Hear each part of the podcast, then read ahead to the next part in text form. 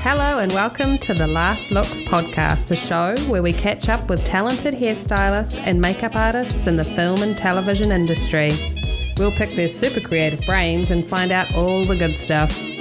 Join me, your host, Jamie Lee, in finding out what's what in the hair and makeup departments around the world.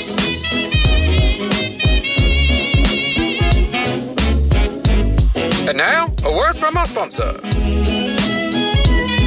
Welcome to the Last Looks podcast, Melanie. Thanks for having me. I'm delighted to be a part of your podcast. It's awesome.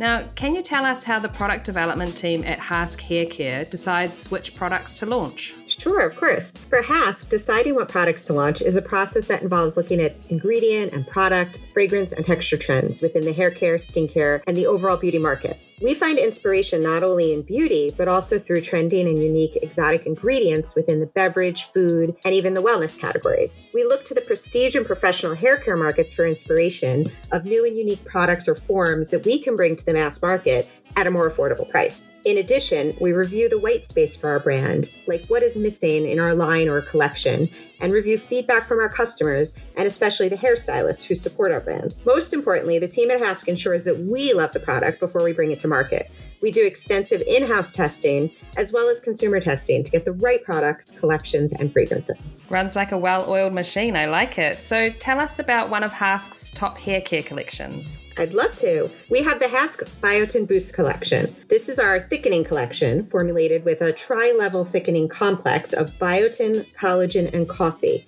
And the system has four products. The biotin shampoo and conditioner are designed to volumize, strengthen, and fortify hair. They transform your fine flat strands into voluminous, thicker looking, stronger, and softer hair. Sounds like a little of what I need. Then, if you're looking for great styling products to create a thicker, fuller look, the Hask Biotin collection provides two terrific options as well. First, there's the Biotin 5 in 1 leave in spray. This is a multi benefit leave in spray designed to add volume and thickness to fine, thin hair. It works small miracles by thickening and adding body, providing thermal protection, controlling frizz and adding shine, preventing breakage, detangling, and moisturizing. And there's also a Hask Biotin dry shampoo. Oh, I love a good dry shampoo. Don't we all? Designed with ultra-fine rice starch, which provides long-lasting oil absorption, this lightweight formula acts quickly to soak up oil, sweat, and odor, and provides incredible texture. It leaves your hair fresh and clean with visible lift. Amazing stuff. Melanie, thanks to you and Hask for being part of the podcast today. Jamie Lee, it was a pleasure to be here today. Let me leave you and your listeners in the industry with this. The Hask brand welcomes the opportunity to continue building our relationship with the Hollywood styling community. If we can support a project you're working on, send us an email at hask at stonemanagement.net. We'd be happy to help. That's awesome. Thank you. Thank you. And now, our feature presentation. Today on the Last Looks podcast, I'm speaking with makeup and hair designer Sarah Rubano. Sarah shares her journey of becoming a makeup artist and how she went from LA to New Zealand. Sarah has some super insightful advice that she lets us in on, so be sure to sit back, relax, and be inspired by the infectious passion Sarah has for her work. Pictures up Last looks. Rolling. and action. Welcome to the Last Looks podcast, Sarah. Thank you, Jamie Lee. Nice to have you here. Oh, thank you so much for having me. I'm thrilled. I'm honored, of course. Hey, now I would like you to finish this sentence for me, okay? Okay. Once upon a time, there was a girl named Sarah, and when she grew up, she wanted to be. Wanted to be creatively realized in some way. Okay. Yeah. So, what was the first thing little Sarah did to make that happen? Well, oh my goodness, it's just from from where I'm sitting right now. There's just so many things that stacked up, leading to where I am right now. But you know, I think my first influence as a child, my first creative influence was my mother. She was, of course, an Avon lady, which nice. uh, which was delightful as a child because I had those tiny little mini lipsticks to play with. um, all those little Avon samples. You remember those. And and so she would have her little kit that she would take from house to house. And of course, my grubby little fingers would get in into that uh, little kit on a daily basis. So that was an influence early on. And also, you know, she made all of the clothes that we wore. So she was quite a wonderful seamstress and and I would watch her do that and you know it was like watching some an alchemist, you know, uh, it was magical to see her with a flat piece of fabric and all of a sudden it turned into a beautiful little apron or skirt or you know little top. And so mm-hmm. you know that was quite that was quite amazing for me to watch as a as a little girl. So that that would be my first creative influence as a child i would say. That's very cool.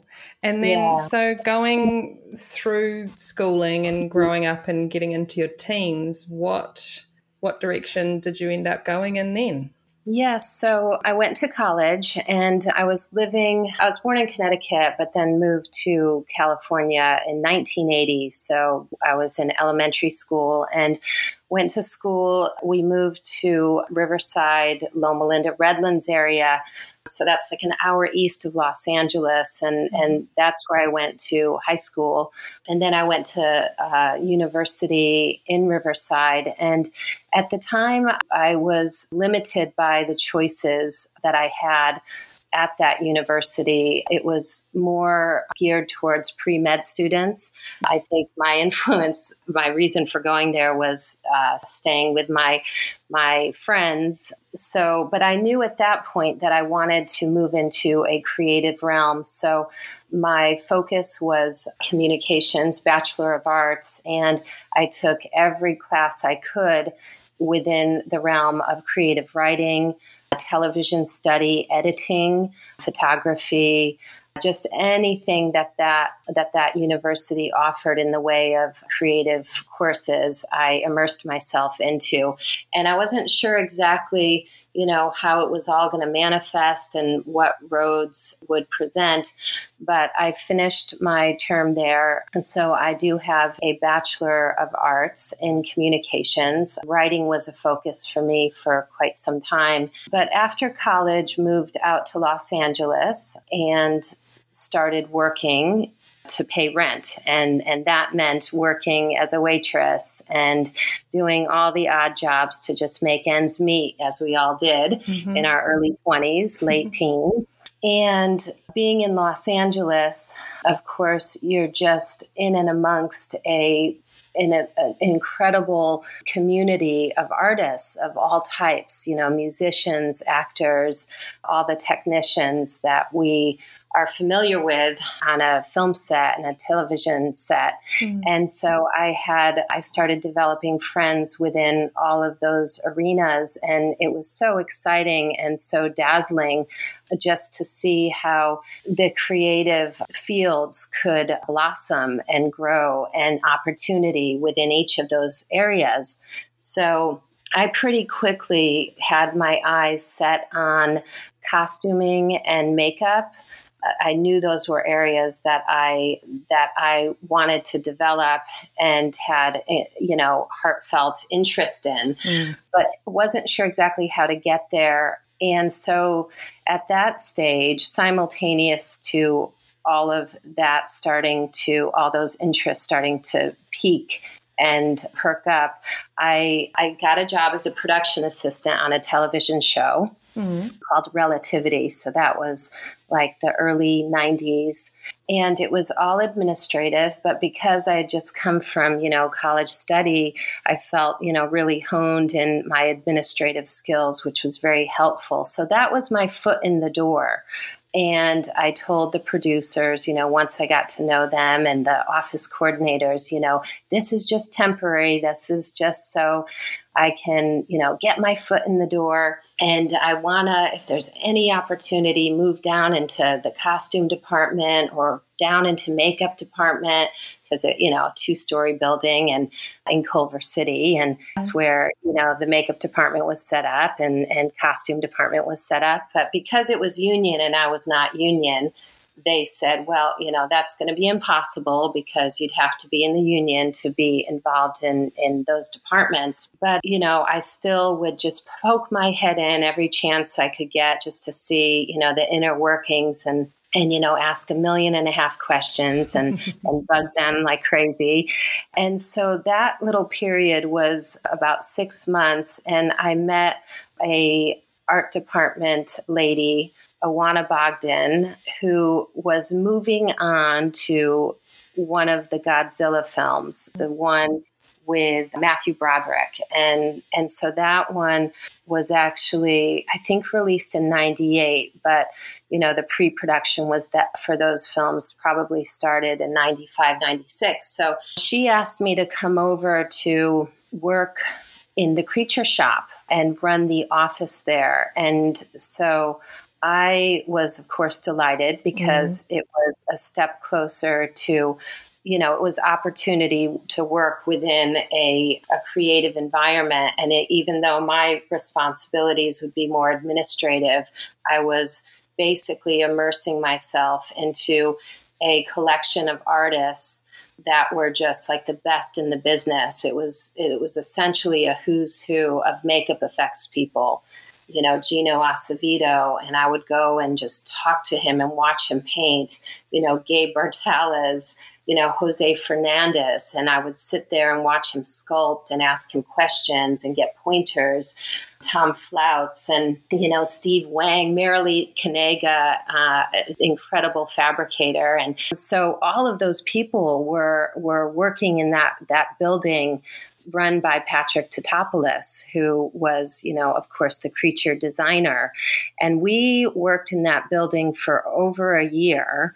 And within that time, there was a lot of self study, and I just immersed myself in that world and and the influence that those artists had on me during that period was actually life changing yeah. because it opened up this, I was able to see what these creatives were able to do, you know, like with their talent, but but what, how they were able to contribute to storytelling with you know just building things with their hands and and so at that point i was hooked. I wanted to be in that world in that bubble. And after that film ended marilee Kaneg had me do some apprentice work with her.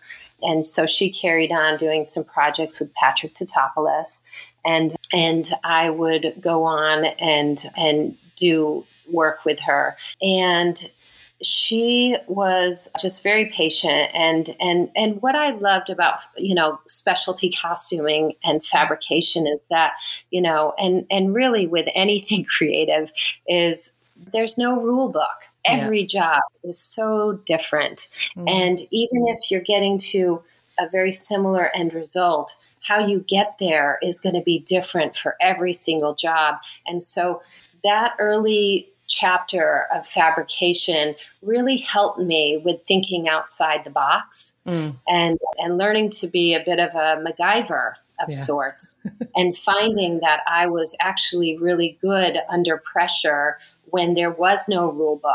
And so there was a period of that type of self discovery. So for a while, I continued developing in, in that area. I had the wonderful opportunity to work, you know, over at Henson's, the Jim Henson Company under Julie Zobel, That's and then of course K and B with Beth Hathaway, um, and then working over at Steve Johnson's when it was, you know, Edge FX and Masters FX as well. So I started doing, you know, the makeup effects circuit and just, you know, learning so much. And in and amongst that, being exposed to a lot of um, the the prosthetic makeup artists that that would be working with the fabricators to complete a look. And so looking at that and feeling so amazed by it because you know of course growing up i you know i was so blown away by you know the star you know it's uh, the same story as all of your other prosthetic makeup artists that you've interviewed you know watching you know the transformation of the werewolf in london watching you know harry and the hendersons you know going back to like land of the lost and watching you know those Sleestaks on Yeah. that tv series loving the Jack Pierce stuff, you know, Bride of uh, uh, Bride of Frankenstein, and you know, and then later, you know, The Abyss and Aliens and all of that stuff was so exciting, and those that those were the shows that I really got into. So as I started to get more and more exposure, as I ran from shop to shop, ran the circuit, I just started to see how it all came together and how these characters came to life. And I was dazzled and excited and just felt like I had found an area that I, uh, you know, that had no ceiling, like that it was just the opportunity would be endless. And there were so many wonderful things that I could potentially be a part of. So, so I just really, Jamie Lee, just put my head down and my bum up and off I went. So I remember sitting on my couch and I, I think it would have been, oh my goodness, you know, early 2000s. And I got a call from Beth Hathaway and she was, she was of course at KNB at the time. And she said, Hey, we've just been awarded the Lion, the Witch and the Wardrobe. Come on over and join the fabrication team. And of course that was one of my favorite groups uh, books as a child. And Yeah. and so i i just remember that moment because that was a pivotal moment in my life. I remember sitting where i was sitting there on the couch and getting that call and that feeling that i got from that that opportunity that had just come come to me. And of course i said yes please when do i start? And and so I started on that and we prepped for a long time. It was probably at least six months of prep. And, um, That's good. and yeah, it was a long prep and there was a lot to build centaurs and minotaur bodies, all the muscle structure that, you know, we had to build into those beautiful suits. And so then there was the first wave of people coming over to New Zealand, and Beth was not able to be in that first wave at that time. So she said, you know, Rubano, we need a fabricator. And, and Howard said, you know, Rubano, come on over. It'll be me, you, and Tammy Lane. And we're gonna we're gonna be doing the Tumnus character, and there's going to be a shit ton of hair laying all over his body, and you know the prosthetics and all of that, which of course Tammy and Howard would be doing. And so I was part of that first wave, and so in 2003. End of 2003, 2004, I started packing for New Zealand. And Yeah. and for a year, I was on that project. We were,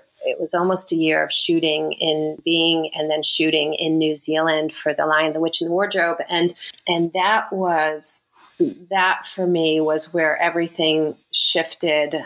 And basically, I had, I felt like, you know, I had danced around makeup and prosthetic makeup hmm. for a, a decade or so until Howard Berger said, you know, gave me the opportunity to expand and grow and basically put uh, some brushes in my hand and say, go for it, girl, do it.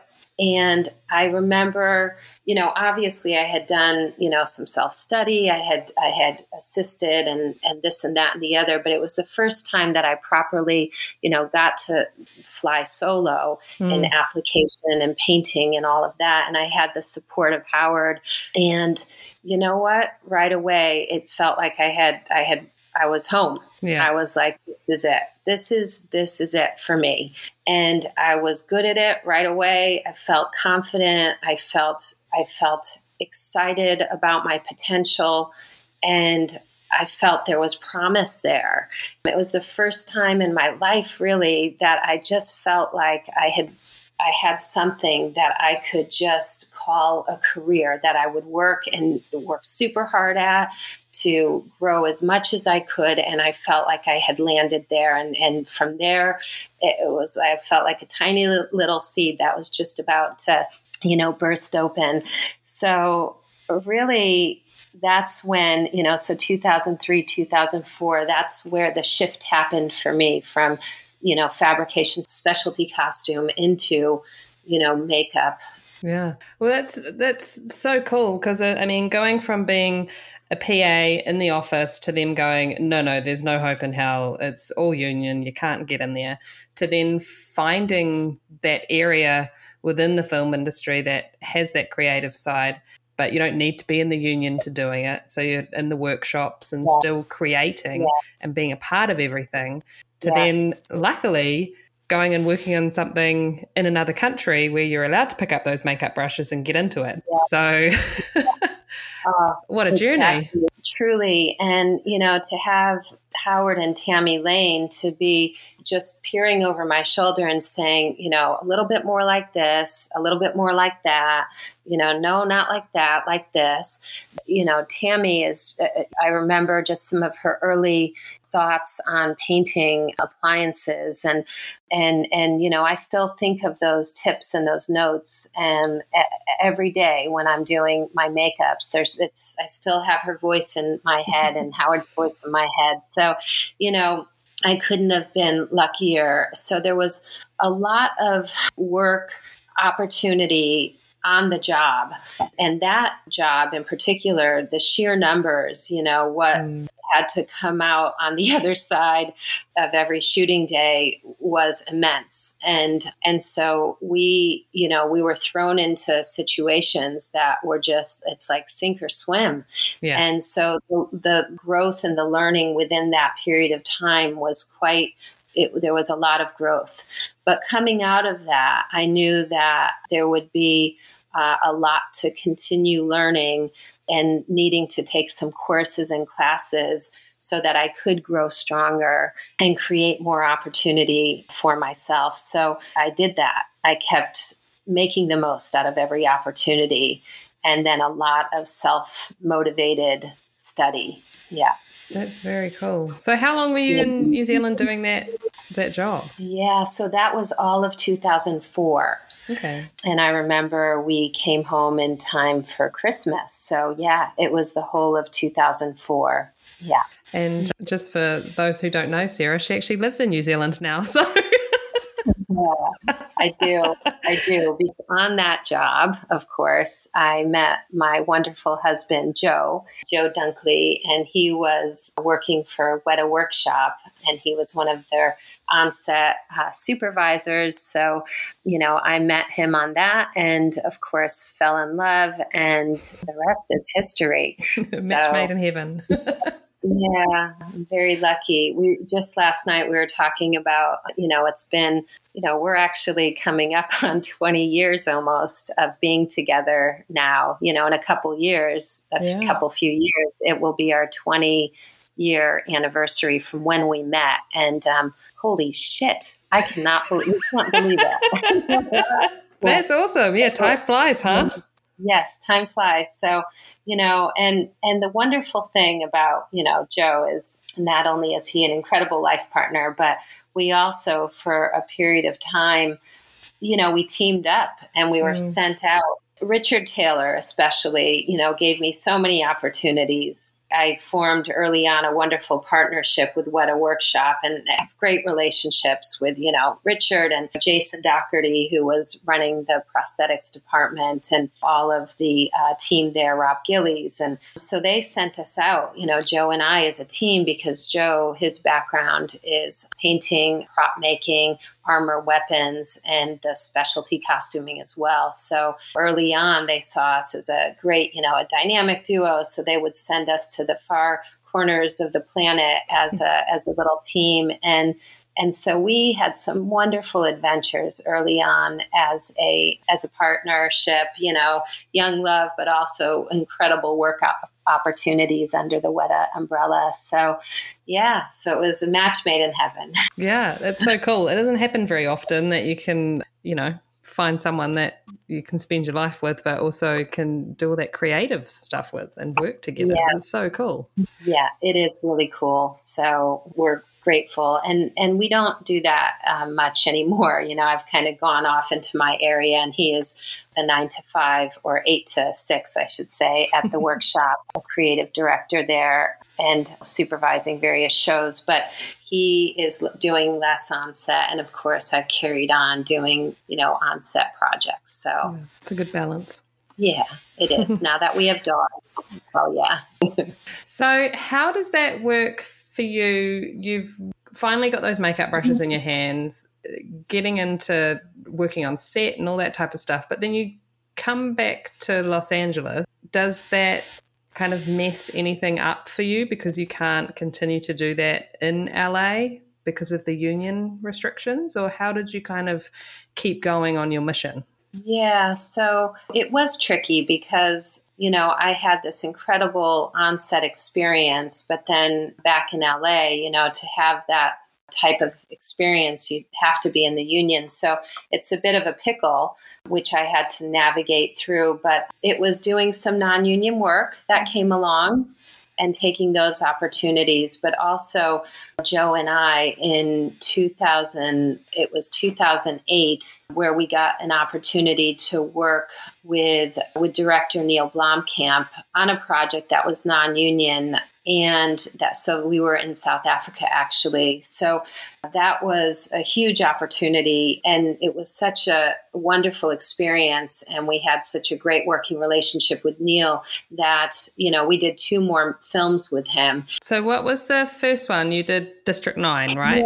District 9 which was i think mind-blowing for a lot of people like that was such a loved film just visually the story like everything it was just fucking crazy Yeah. Um, well, mm, it was. well, Joe and I were actually we signed on to that project in the eleventh hour. We didn't know really what it was going to be. We just knew that there was going to be a massive kit, and we were going to be in charge of everything from you know a very big prosthetic makeup all the way through to you know all the makeup effects elements props that you know that were of a makeup effects you know flavor. And and you know so we also had guns and we have fabricated suits. So it was a very big kit that we were in charge of. Yeah. and when we went over to johannesburg we hired locally. So thankfully we had yaku snyman and some of his crew come on and emil his brother who was who was great with you know animatronics and the mechanics behind all that so but when we went over there, it was like we had no idea what we were landing into. And we were so young and full of excitement and um, passion. And I just remember just saying, you know, I'm not afraid of anything. Let's just do it. Let's make it work and let's make it beautiful and and let's put everything we have creatively into this. And we did that. And we had some massive challenges that film from you know the working locations working in the slums mm-hmm. to you know just the conditions of you know the trailers were tricky. Having a crew that i had never worked with before and relying on their ability to help us get there. It was all quite scary but also incredibly exciting and stimulating. So we just rocked right through that. But we had no idea, you know, what this project was going to be. You know, Sharlto Copley was improving his way through most of it. And I remember finishing, we wrapped, and Joe and I looked at each other and said, whew, you know, wow, what an experience. and what the hell is this going to be? You know, what is this movie going to be? Yeah. And um, so, to our delightment, you know, when it, it did hit the screen, we just, you know, it, it, it's, it was all better than what we could have ever imagined. Oh, yeah. no it was very cool. I still remember going to see it and just being like walking out going i have not seen a film like that before. That was cool.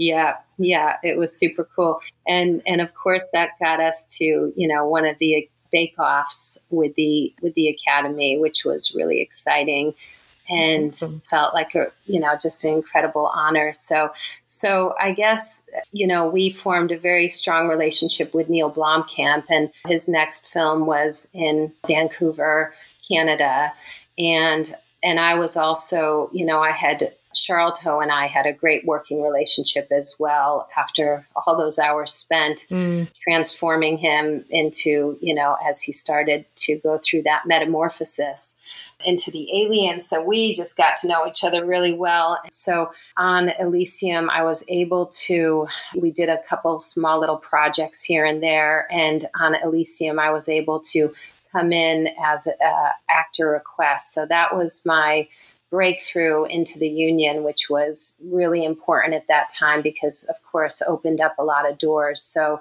that was, you know, the I think 2011 or so, or 10, 2011 perhaps. Yeah, so I've been in the union for a decade, and it is an, like, you know, if you're living in LA, you got to be in the union, as you know, Jamie Lee, and it's a great group of artists, and just the opportunities are are wonderful. So, so that was my step in that direction. That's awesome. And what kind of work were you doing on that film? Yeah, so on Elysium, we had a lot of tattoo work. Of course, we had prosthetic work, a lot of makeup effects, gags. But I was doing Matt's makeup every day, and he he went through quite quite a transformation as well Mm. from you know well presented and polished and you know i've actually made a career of it seems I've made a career of visually aiding my characters, uh, my male leads through all kinds of wild transformations. So, you know, that was another one for me. And yeah, just a pleasure to work with Matt, of course. He's such a pro, and it was yet, yet another honor. But he had that, you know, surgery on the back of his head in the storyline. And that was probably my first time working with encapsulated silicone. And it was just, you know, a beautiful application. So easy compared to previous applications with, you know, foam and, and gelatin. They all have their the pros and cons, of course, but you know, the encapsulated silicone is, is so quick and beautiful and translucent. But also on that project, you know, some of our characters they're they're meant to be branded, and it's almost like you know someone carrying a you know a Louis Vuitton bag. They themselves, instead of just carrying a prop that's branded and mm. trendy. They were being stamped with branding. And so we were at a workshop. It felt like it was the beginning of generating prosthetics in a, in a 3D format that were then, you know, milled and, and printed those molds. And to me, that felt, you know, quite, quite groundbreaking. And the reason for doing that is because those, that branding needed to look, you know, machined and all those right angles had to be crisp and clean and and so it couldn't have any kind of organic you know feeling to them Right. and we tried to sculpt a few and there was just there was always that feeling of like you know with these in- intricate patterns you just can't get there with an organic format so Right. so that was quite cool and that was some of the work we did on elysium which we're proud of of course Yeah. That's very cool. So, with these transformations that you do tend to help your characters go through, how do you kind of map those out? Uh, Do you have a, a way that you do it each time that you approach it, or is it different for each film? Because I mean, you know, you start with your character looking one way, and then by the end of it, the that transformation's happened. So, do you have a way that you approach that in general? I do. I do. Of course, every, you know, like I said earlier, every job is is unique. And so that process is unique on every on every project. But what I try to do is when I'm reading a script, I just try to imagine that there is no dialogue in the storyline.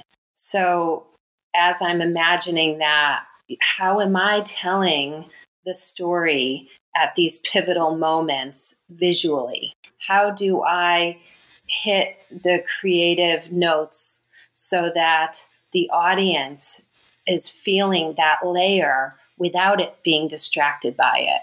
Mm-hmm. And sometimes you want to be distracted by it. You know, like for Dane DeHaan, in, you know, as the Green Goblin in the Amazing Spider Man 2, you know, there's a point where he gets injected and then, you know, the lights start strobing. And now that, you know, obviously that's not going to be a, a subtle Yeah. moment, Yeah. a subtle note in the storyline, but you know that's quite jolting moment but yes so i, I try to imagine that there is no um, dialogue that it's all just a visual display that you know like little things stack up stack up stack up from shading under the eyes to you know chapping on the lips and blue around the fingernails and you know just what's happening and all of those things stack up and the subtleties will have an effect on the audience and then all of a sudden you're just feeling it. You're in there with them. You're feeling the dismay or the uncomfortable like the physical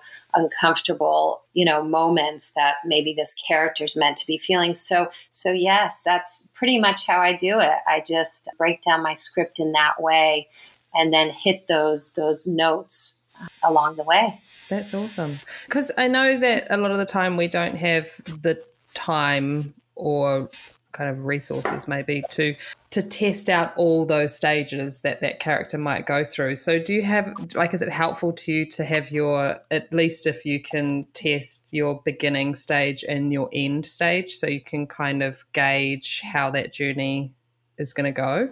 Yeah, absolutely. And what I try to do is figure out that end stage. What is it? Mm-hmm. And I like to break it. I like to visually break it so that the director and the producers and I can look at it and say, we've taken it too far. Right. I like to find that point because if you don't find that point and then work back a little bit from mm-hmm. that point, you're not ever sure that you've brought it to its fullest potential, if that makes sense. Yeah, yeah. Yeah. Absolutely. Yeah. That's very cool. Yeah. Yeah. I don't think I've, I've mm-hmm. spoken to anyone who has explained it in that way of how they read the script with losing the dialogue. It's very cool, especially because we are in such a visual department. Like it's what we do. Is Yeah, yeah, totally. And you know, you you actually there's a question in your conversation bullet points saying something new that I've learned, and you know, and obviously I'm always learning. We're always learning, which is what I love about this industry. Like there's mm-hmm. just no ceiling to it yeah. because things are constantly evolving.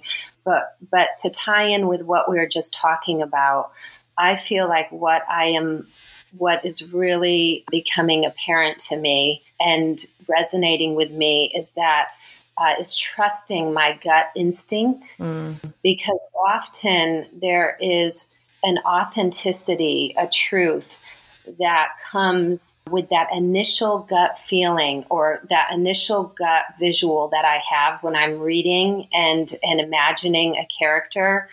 And so just learning to really trust that and have a confidence, a strong confidence in that, because I, I guess I, I feel like often is the case after all the testing and the you know the endless testing the endless conversations with mm-hmm. everybody the actors the directors the producers the studio often and i'm probably helping it along too but often things come back. It's full circle mm. and things come back to what was in my mind's eye when i first read that script. And i don't you know want to be stubborn about my perspective because it's important to explore all of it but i feel like the guts of it are often where i started with my initial feeling about something. Yeah. yeah So how, and it may not have come up in your um, career so far, but how have you dealt with, or do you think you would deal with, if you had a really strong gut feeling on something, but the director's gut feeling was in the complete opposite direction? Yes. Well, that happens and that happens all the time. And you have to just let go. Yeah. At a certain point, you have to, what's important is that you articulate your concerns, you express your concerns, or you express your feeling very clearly, like what what you feel is the right path. And if they come back and they say, We understand, but this is what it has to be, well, it, you got to let go. Yeah. And so often I am reminded of having to do that. And some people say, Hey, well, you know, it's, it's my name that's attached to this project. Well, yeah. And I understand that too. But do that other alternative, that variation to the best of your ability and mm. make that shine as well. Yeah, even exactly. though it may not be your vision. Yeah. Make that great. Yeah. And and I guess the only thing that plays into that would be, you know, 11th hour kind of shift of plan. And and that is the trickiest thing where where you've been developing something and whether it's, you know, you know, an intricate prosthetic makeup or a, a beautifully knotted wig or whatever it is, where they say, no, we're going to do this now. Well, at that point, there is grave concern because sometimes you just don't have time to make this variation shine. And Yeah. so that is a quandary. And that's always going to be a big challenge if and when that does. Yeah. I think that's um, just a consistent challenge throughout the industry is just learning to let mm. go and breathe and be like, it's okay. Yeah. It's going to be what it's Yeah. going to be. I've done my best. Yeah. Yes. It's okay. Yeah. Can't That's freak out over every little thing that happens or you'd be a mess. Yeah, you would be. And and part of what is exciting for us is this, you know, having to reach into your bag of tricks from, you know, the various experiences you've had and making it work. Like I get a real buzz out of that. Mm. And you know, and so that's also part of the spark that keeps us going. If everything was beautifully planned to a T all the time, like some of that spirit would would dim a little bit, I feel. So a healthy balance Mm. of of these spontaneous moments where you've got to MacGyver through something, I guess, you know, that keep that's fulfilling for me as well. Yeah. I think I, Yeah. I, I initially have a knee jerk reaction. Like I, I want to roll my eyes and go, oh, why? But then the moment that I'm like doing it and I see it start Yeah. coming together, I'm like, oh no, this is awesome. This is cool. I'm so glad we're doing this. Yes.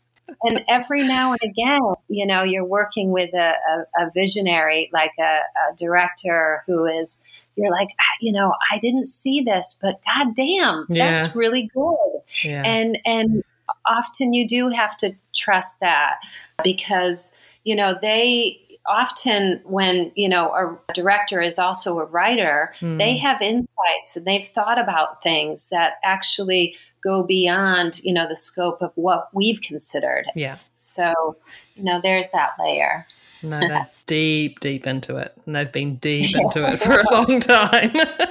Especially, yeah, yeah. as you say, when they've been writing it. Oh my God. It's all they live and Yeah. breathe and think Yes. about for months on end. So, yeah yeah, absolutely. yeah Hey, I wanted to touch on Ghost in the Shell because you co department headed that with the wonderful Jane O'Kane. yes And yes so, uh, firstly, how was it like helping bring that whole visual to life?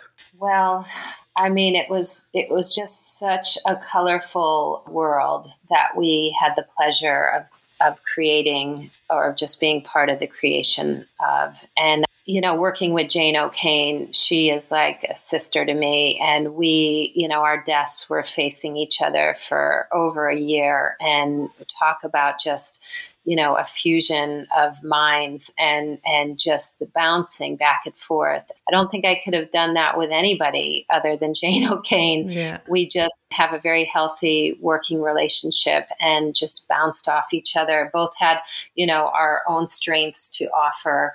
And i feel like just together as a team we are just you know able to come at it with a fresh perspective. And then also the ability to bounce uh, off each other. It was a real wonderful way of being able to, you know, check each other and either endorse or help each other down a path. You know, like we were constantly, like it just felt like we were lifting each other all the way through the process. But, you know, of course, it was, you know, such a big process along with the art department, working with the DOP and the colors, those bright, beautiful, delicious colors, um, the costumes, and how eccentric and different those were, and working in this futuristic style, but also with this bend of tradition, like when it came to the geishas, you know. So we're working in the future, but with influence of the past, which, you know, that's pretty much everything anyway. But hmm. yeah, it was really interesting interesting to do, you know, futuristic honoring tradition. Yeah, that's very cool. So it sounds like there's definitely some benefits of co-department heading Yes. with Jane. Yes. Yeah. Yeah. Well, yeah. And so for a project that big, Mm. that would be my preference as I've gotten a little bit older. that would, to be perfectly honest, that would be my preference just because you do take some of the load and it's a wonderful way of just cross checking and there's just a bit more breath between things instead of being so frantic all the way through. Yeah. So yes, That's awesome. with the right person, it's it's a fantastic way to yeah. go.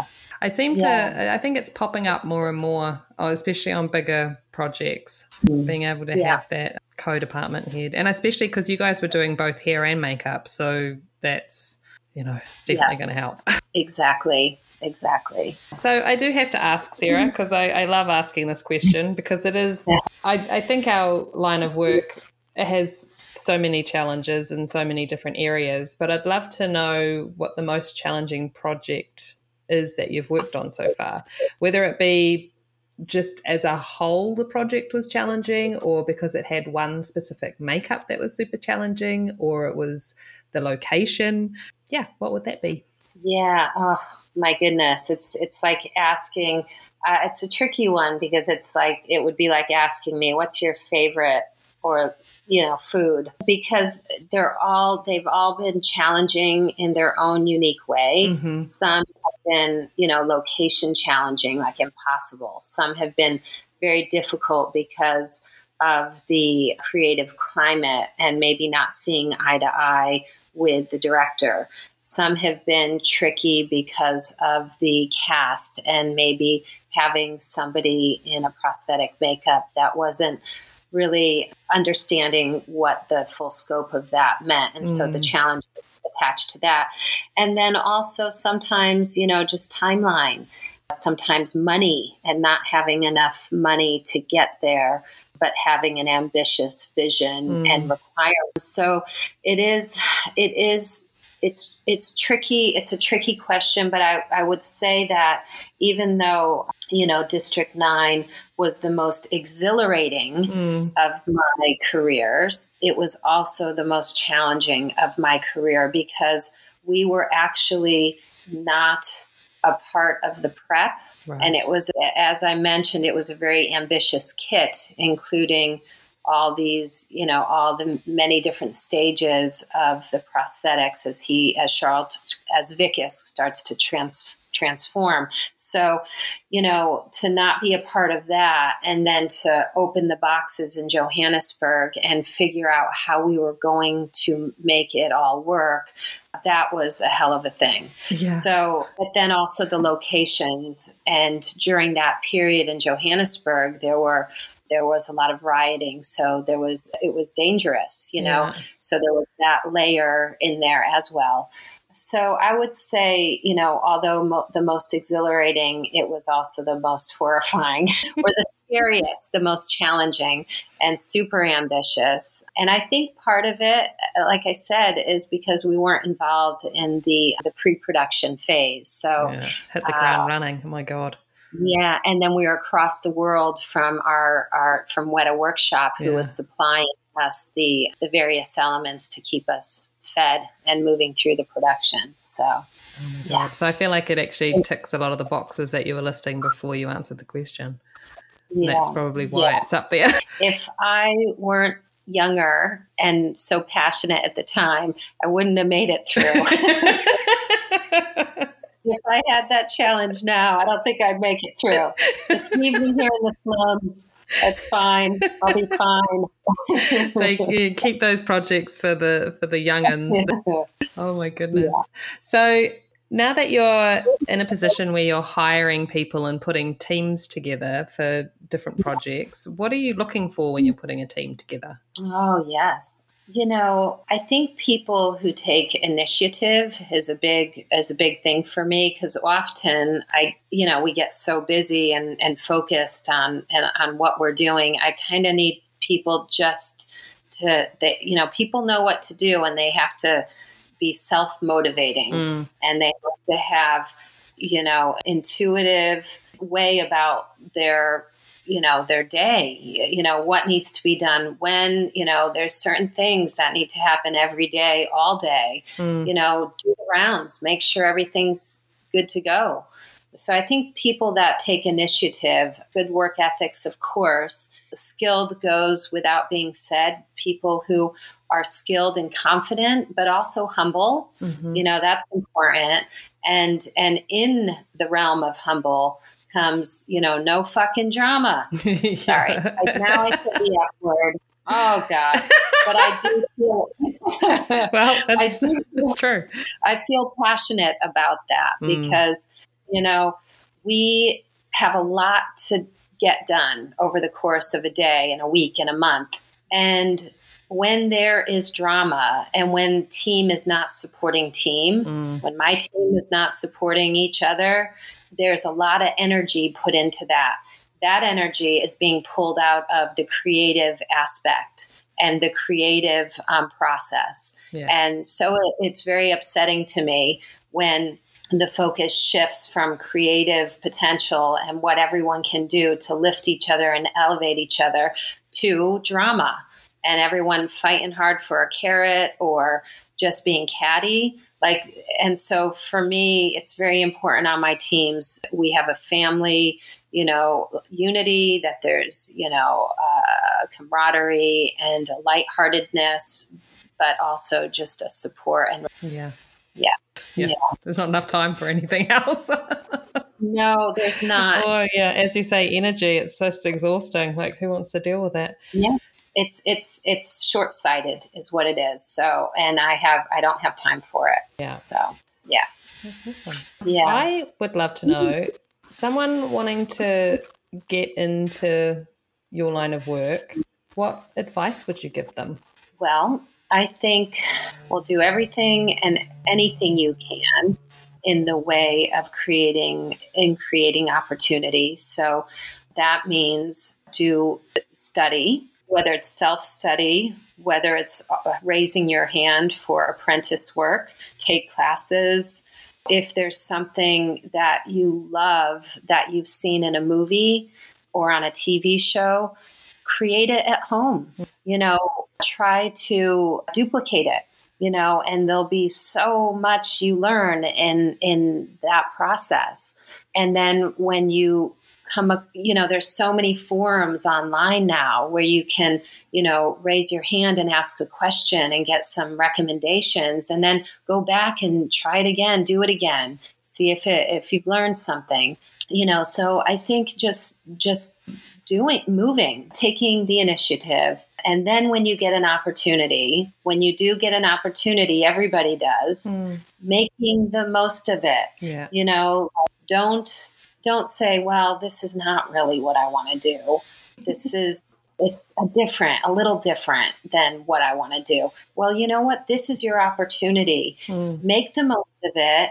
That leads to another door and then that thing leads to another door and you are in control of your destiny truly. And honestly it's like you we create our own opportunities and you have to maximize so when you do get those opportunities finish strong don't fade at the end of a job like don't get jaded and be like oh well i've proven myself now and i'm tired and i'm frustrated with these things finish strong Mm. people will remember you for how things finish up Yeah, that's true. it's the last Yeah. And don't fade at the end of a job Yeah. you know finish yeah and that just because th- as you're saying that that journey may not be you know you're direct from a to b but you need to kind of go off on a little a little side journey every now and again to get to where you're going think of all the stuff Yeah. you're going to learn like Yeah. you're just constantly going to be learning other things that will help you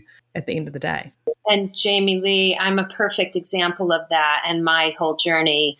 And I will tell you that even to this day, I am I'm using my fabrication skills mm. in the makeup arena. You know, pattern making, you know, with prosthetics. It is it's everything that we experience leading up to our next thing. It's all helpful. Yeah. And, you know, going to college and, you know, that was my path. And all of those administrative skills that I learned through my studies, they have been so valuable for me as a department head. Oh my God. Because, yes. you know, that's a big part of it. Mm. You know, you can be creatively like genius, but if you're running a department and if you're not communicating well with the director, with the producers, if you're not, you know, able to budget for your line producer, well, then you're not ticking that box. So mm then maybe perhaps department heading isn't for you. So that was important for me too. You know, all those administrative skills, the filing, the everything. So yeah, yeah, make the most out of everything, truly. That's awesome. And I, I feel like I no, I, I don't think I know the answer to this question. But what do you love most about what you do?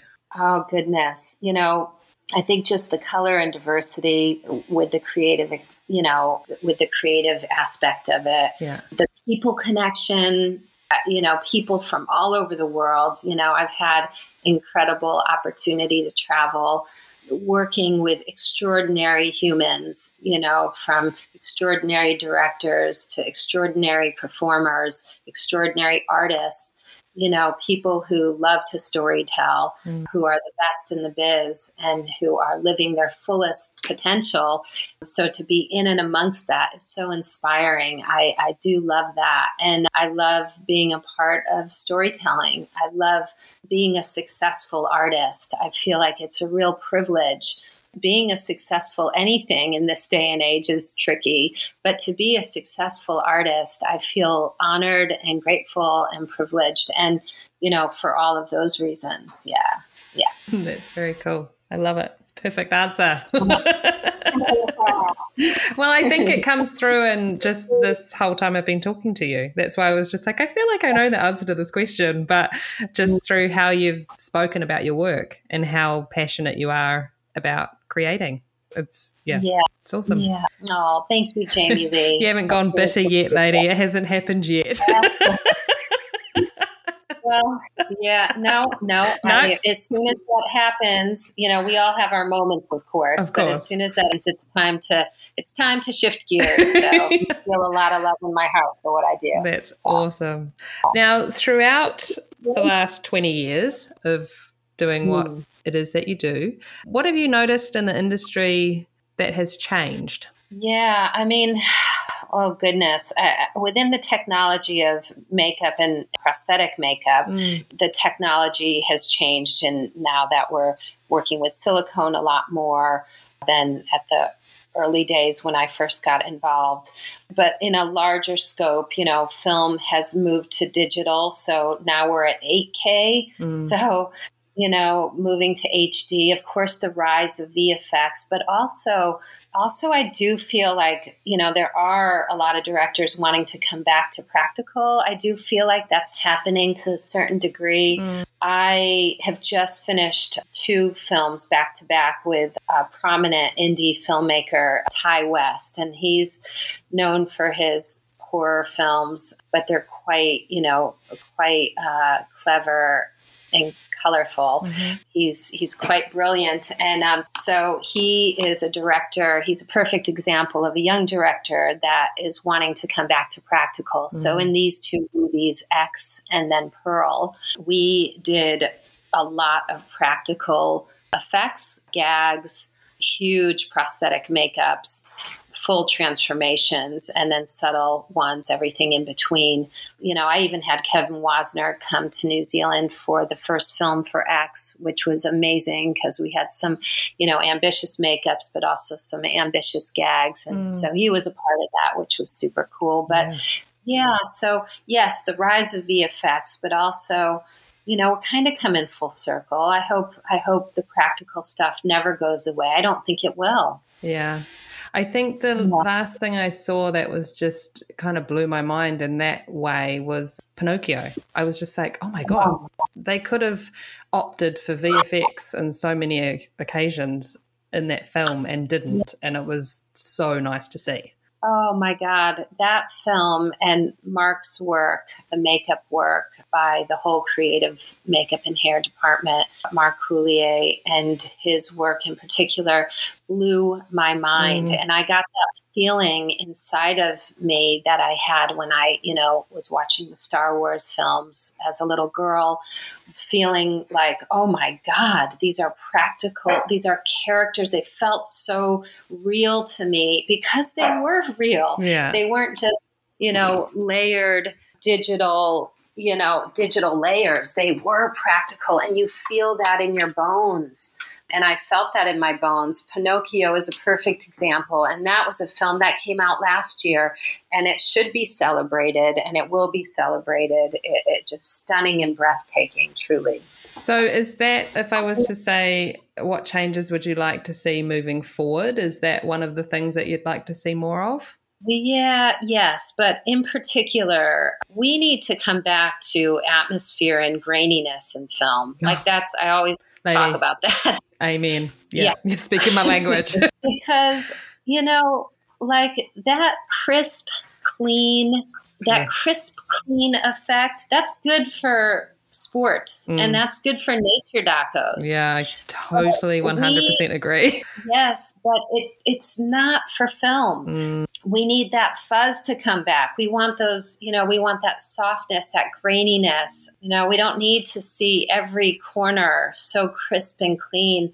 So that that is my hope. Um, that's my hope for change in the future and that is i feel that very strongly yeah, yeah me too i just and yeah. even if it's just as simple as my own personal well-being of being on set where they're just pumping in the atmos constantly because they don't want yeah. it to look so clean and crisp and clear i don't want to sit and smoke all day right through wow. to the end result of actually watching it and being like why? Yeah, so I keep saying, let's come back to film, but obviously that's not the answer either but they just need to create a new you know a new norm in which the hd gives us that that layer of graininess mm. that we we love and miss yeah yeah it's true the film i'm about to start is they're shooting it on film oh, which wonderful. is pretty exciting but i was wow. like oh that's where the budget's going because yeah that's why everyone can't go back to film. It's just too expensive. Yeah it is. But it's going to be a really cool experience jamie lee. Mm. like that is it, it, will mean that things are going to perhaps be planned a little bit better. They can't be so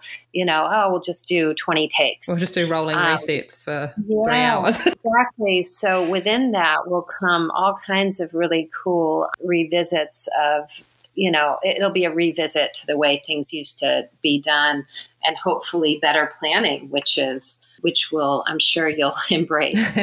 Absolutely, lady, of course. Love a good plan. Yeah. now, I would like to sit you in your trailer and have you all set up. You've got all your makeup and hair goodies and tools and everything in front of you. And if I was to come in and take one thing away from you, what would it be that would just stress you out? You'd be like, no, you oh. cannot take that from me. Please. Oh my goodness. You know, my team will be would be able to answer this question for me because they know how sacred and how how sacred this item is. But there is an incredible artist from Australia prosthetic makeup artist. Her name is Catherine Brown. Mm-hmm. And many, many, many years ago, she gave me a brush. And it's this little stipple brush. Mm-hmm. And it is it is looks like a disaster. it really does. It looks terrible and it's not pretty, but it it is just the most beautiful. It gives me just the perfect amount of organic stippling, whether it be, you know, you know, for all my character makeups, but you know, whether it be over an, an appliance or just direct onto skin, but I'm able to use, you know, my you know, wash down inks with this brush and just get a perfect end result. So I have, it's like my blankie. I probably survive just fine without it. But in my mind, mm. if I don't have that brush, it's just all going down, you know, it, it, it's going to hell in a handbasket. and you've never been able to replicate it by finding something similar and I, bashing it into submission? Yeah, I probably could, but it's it's a little bit of a gimmick now, me yeah. and my brush. Yeah. so I feel like as long as it stays with me, then I don't need to make another one. I probably could, and I could. Yeah. But it's it's just it's there's a little bit of a shtick I have with the brush. So that's awesome. So I want to just ask a little. I know you can't talk about it too much, but the films you've been working on down in New Zealand are the next Avatar films with James Cameron, right? Yes. Yeah. I think the one thing to say is that, you know, working with Cameron on his next two films has been, you know, a huge honor. Like I said earlier, The Abyss, Aliens, they were all incredible films growing up. So now to be working with this director is pretty cool and it's really challenging. The stakes are very high, but I will be very proud to have been a part of it, part of them, two and three. I believe two is being released Christmas of 2022. Oh, cool. And uh, yeah, so next year at Christmas time, year and a half away. Yeah. And then number three will be released, I believe, two years later. So that would be 2024. Wow, that's awesome. And, and I don't know if you remember, Sarah, but it's the first time I ever met you was in the crowd room on the first Avatar. It was it was Jamie Lee. I do remember that. I, I, certainly do, and and we actually connected right away, and and then you and I did that little indie with our friend Biz and Hamish, our friends Biz and Hamish, yes. and I know I um, remember seeing yeah, like I didn't, yeah. I never saw any um, design concepts or anything for what you guys were doing, but then on the day I was just like, holy shit. Who did you do that on? Ben, right? Yes, it was full head to toe transformation. Yeah. It was amazing. Yeah, it, it was fun. And we basically just pulled everything and anything we had in our kit. And I was like, all right, let's stick all these bits to him and then see what it looks like. And it was actually quite cool. Yeah, so that was, was awesome. fun. Yeah. Oh, and then of course you and I got to do a project a few few years back, Jamie Lee, which was great with you know the Ted Bundy story and Zac Efron.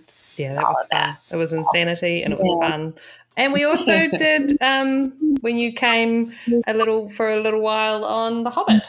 Yes, and you and I were working together on the one one character and Mr. Mark uh, Hadlow. Mark Hadlow, of course. Yeah, Team Dori. So oh my goodness, that's right. And that was right before yeah, that was right before I went off to Elysium. But yeah, yeah and all was... Mark would say, she's going off to be with Matt Damon. and I was like, yeah, yeah, you'll be okay. We'll be okay. It's all right. Oh, oh it's too funny. Do it again, girl. Oh, we're gonna we'll do it again. Yes. Now, I would like to know who you would like to hear on the podcast. Oh goodness. Well, I'm not sure. You you you say you've done 40 plus interviews. wow. so I I'm not sure if you have a Jane O'Kane or a Gino Acevedo in there. I do not yet. Uh, yeah, I those two. you know, they, they're on the list, lady. They're on the list. Yeah, yeah, you know, Howard Berger. I'm not sure if you I haven't have spoken him to Howard yet, you know. Yeah, and he is, you know, just good value. He's amazing. Like it, his scope of, you know, experience, everything he's done, yeah. and he's just such a funny guy. He is, you know, he's been a mentor, so I can't say enough about him. And then, of course, you know, you've got the Jason Dochertys out there, and you know, yeah, the but yeah, at the top of that list would be Gino and Jane. I'd say. Okay, awesome. Yeah.